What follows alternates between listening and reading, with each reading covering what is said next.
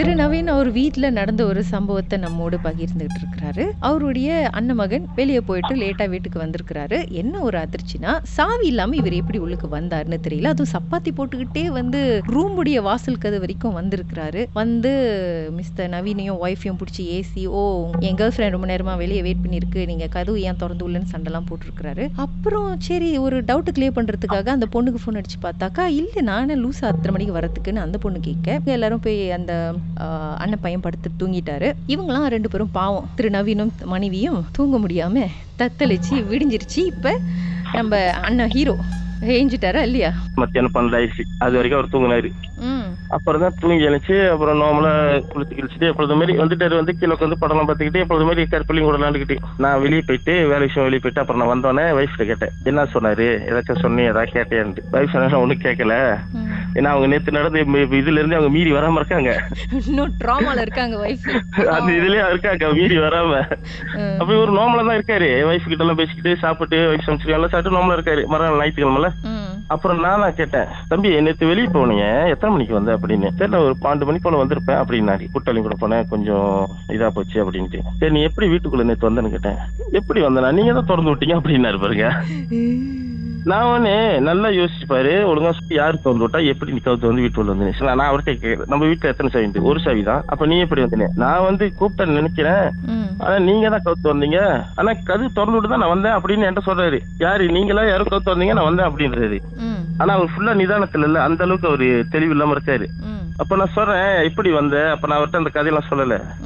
அப்ப சரி நீ சாலினி வந்துச்சா அப்படின்னு கேட்டேன் கேர்ளோட பேரு. இல்ல அது ஏன் வரப்போகுது? அது வரல நான் கூட்டாளி கூட போனேன். அவர் கூட்டாளி பேர் சொல்லி நான் இவன் கூட தான் போயிட்டு வந்தேன். அவன் தான் என்ன கொண்டு வந்து விட்டான் அப்படின்னாரு. இப்ப என்ன பண்ண டக்குன்னு அவருக்கே அவரோட போன் அவர் நம்பரை வாங்கி அடிச்சேன் அந்த பையனுக்கு. அடிச்சு ஐயா நேத்து இவரை நீ தான் கொண்டு வந்து விட்டீங்களா? அப்படின்ட்டு. அப்ப ஆமா ஆமாண்ணே அவர் தான் நான் தான் கொண்டு வந்து விட்டேன். மணி ஒரு ஒரு மணி போல. விட்டுட்டு எங்க நீ கிளம்பிட்டியா? இல்ல இவர் வீட்டுக்குள்ள பூர வரைக்கும் இருந்தேன்ட்டு இல்ல நான் விட்டோடனே அவர் பெரிய கேட்டு திறந்து உள்ளுக்கு வந்துட்டாரு. ஏன்னா பெரிய கேட்டு பூட்ட மாட்டோம். பூட்டு இல்ல. உன்னை விட்டு நான் கிளம்பிட்டேன் அப்படின்னாரு. இப்ப அவரும் விட்டுட்டு என்ன பண்ணிட்டாரு? கிளம்பிட்டாரு அவரோட ஃப்ரெண்டும் போன கையோட அதுக்கப்புறம் தான் இந்த இந்த இந்த டிராமா நடந்திருக்கு.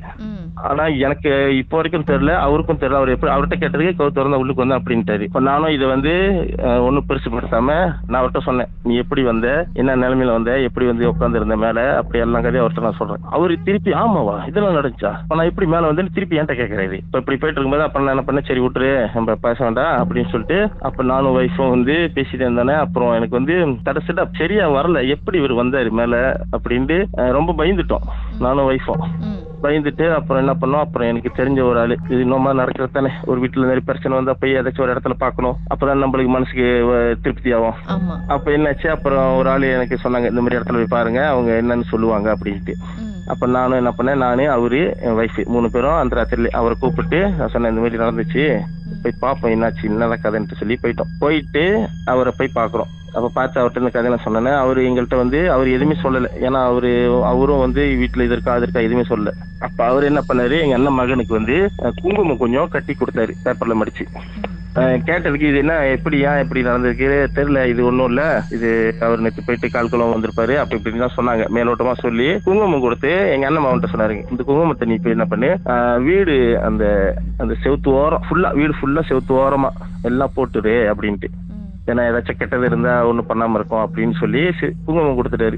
அப்ப எங்க அண்ணன் மகனும் வந்த கையோட வீட்டுக்கு வந்துட்டு அந்த குங்குமத்தை என்ன பண்ணாரு? வீடு ஃபுல்லா போட்டாரு. அது வாசல்ல இருந்து எல்லாம் அதாவது உள்ளுக்கு இருந்து யாரும் வெளியே போக முடியாது ஏதாச்சும் இது வெளியே போக முடியாது. உள்ளுக்கு வெளியே இருந்து எதுவும் உள்ளுக்கு வர முடியாத அளவுக்கு இது பாதுகாப்புக்கு அப்படி சொல்லி கொடுத்து போட்டாரு. வீடு ஃபுல்லா குங்குமத்தை போட்டாரு. அது போட்டு அந்த ஒரு நாள் பொழுது முடிஞ்சு தூங்கி எழுந்திருக்கிறோம். காலங்கத்துல ஆறு மணி போல எழுந்துச்சு. தூங்கி எழுந்துச்சு எழுச்ச கட்டில இருந்து எழுந்துச்சு கீழே காலை வைக்கிறேன். கீழே ஃபுல்லா தண்ணி வீடு ஃபுல்லா வீடு ஃபுல்லா என்னோட பெட்ரூம் ஃபுல்லா கீழே தண்ணி. காலு பாதம் நினைக்கிற வரைக்கும் ஃபுல்லா தண்ணி. எழுந்துச்சு வயசு எழுப்பிட்டு ஏன் ரூம்ல தண்ணி இருக்கு? அப்படின்னு சொல்லி பார்த்தா ரூம்ல உள்ள டாய்லெட்ல தண்ணி திறந்துருக்கு. தண்ணி திறந்துருக்கு. யாரா திறந்து விட்டா? அப்படின்னு சொல்லிட்டு போய் தண்ணியை அடைச்சிட்டு ஒருவேளை பிள்ளைங்க யாரும் விடுங்க இல்லை ஏன்னா ரூம்ல தானே படுத்திருப்பாங்க. ஸோ டாய்லெட் போறேன்னு போய் பைப் அடைக்காம வந்துட்டாங்க போல அப்படின்ட்டு விட்டுட்டேன். விட்டுட்டு பார்க்குறேன் மேலே தண்ணி தேங்கின தண்ணி அந்த படி ஃபுல்லாக அப்படியே இறங்கி படி ஃபுல்லாக இறங்கி வீட்டு ஹோலெல்லாம் தண்ணி. ஏன்னா பைப் அடைக்கல அப்போ அது எத்தனை மணில இருந்து ஓடிக்கிட்டு இருக்கு தெரியல. அப்போ கீழே ஹோலெல்லாம் தண்ணி எல்லாம் அந்த அடி பாதம் வரைக்கும் தண்ணி அப்படியே. நான் படி இறங்கி போறேன் படியில் அப்படியே தண்ணி ஓடிக்கிட்டே இருக்கு அப்படியே. ஓடி வெளியே வாசல்ல போயிட்டு இருக்கு. ம். என்னடா இந்த மாதிரி தண்ணி போயிட்டு இருக்கு அப்படின்னு பார்த்தா தெரியுது. அவர் போட்ட குங்குமம் இருக்குல்ல அதெல்லாம் அப்படியே தண்ணியில எல்லாம் அழிஞ்சு அப்படியே போயிடுச்சு வெளியே வாசல்ல. ஒரு குங்குமம் கூட இல்ல. எங்க ரூம்ல இருந்து கீழே ஹால் வரைக்கும் அப்படியே ஃபுல்லா தண்ணி வீடியோ வெள்ளம் ஏறின மாதிரி அப்படியே தண்ணி அப்படியே போகுது. ஹாலில் அப்ப அதை பார்த்தோன்னே ஒண்ணு கொஞ்சம் மனசு கஷ்டமாச்சு என்னடா இது தண்ணி நிறைஞ்சு இது மாதிரி குங்குமம்லாம் போச்சு அப்படி சொல்லிட்டு அப்புறம் தண்ணியெல்லாம் அரைச்சிட்டு திருப்பி அவருக்கு எனக்கு குங்குமம் கொடுத்தாரு. அவர்கிட்ட ஃபோன் அடிச்சு சொல்றோம். இந்த மாதிரி ஆச்சு சாமி அப்படின்ட்டு. அப்படியே லைன்ல இருங்க. பாட்டுக்கு பிறகு என்ன அதுக்கப்புறம் நடந்ததுன்னு பேசலாம். உங்க வாழ்க்கையில மறக்க முடியாத அமானுஷ்யமான சம்பவம் நடந்திருக்கா? இந்த சம்பவத்தை எப்படியாவது என்கிட்ட சொல்லணும்னு ரொம்ப காலமா காத்துட்டு இருக்கீங்களா? போன் எடுங்க எங்களுக்கு வாட்ஸ்அப் பண்ணுங்க. பூஜ்ஜியம் மூன்று ஆறு நான்கு ஒன்பது ஒன்று மூன்று மூன்று மூன்று மூன்று. உங்க பெயர் அதுக்கப்புறம் ஹேஷ்டாக் எம் டி அப்படின்னு டைப் பண்ண மறந்துடாதீங்க. கடந்த வாரங்களின் கதைகளை மீண்டும் நீங்கள் கேட்கணுமா? ஷாக் ஆப் வாயிலா கேட்கலாம். S Y okay settings language தமிழ்னு செலக்ட் பண்ணுங்க. சர்ச் ஐக்கோன்ல மர்ம தேசம் அதுக்கப்புறம் ஷாக் காஸ்ட்னு கிளிக் பண்ணா எல்லா கதையும் அங்கே தாங்க இருக்குது